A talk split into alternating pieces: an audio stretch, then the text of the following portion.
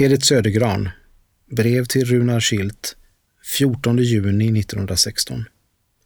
Herr Runa Schilt, Korsnäs, avsänder samtidigt diktsamlingen som rekommenderat korsband.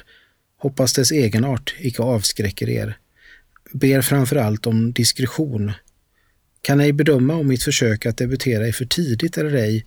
Vore tacksam om ni ville bistå mig med råd.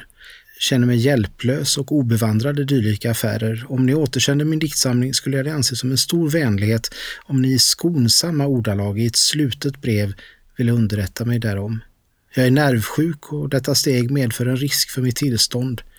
Så många förhoppningar är och knutna vid utgången av denna affär. Det är icke fjäskighet eller ungdomlig otålighet som driver mig till denna handling, men jag skulle behöva en yttre ställning som skriftställarinna för att underlätta uppnåendet av personliga önskningar. Man kan icke förneka att mina dikter hava kik. Några är och visserligen korta, hoppas det icke medför olägenheter.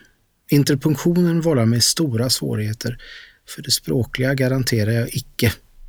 Men tack för ert vänliga brev, högaktningsfullt, Edith Södergran.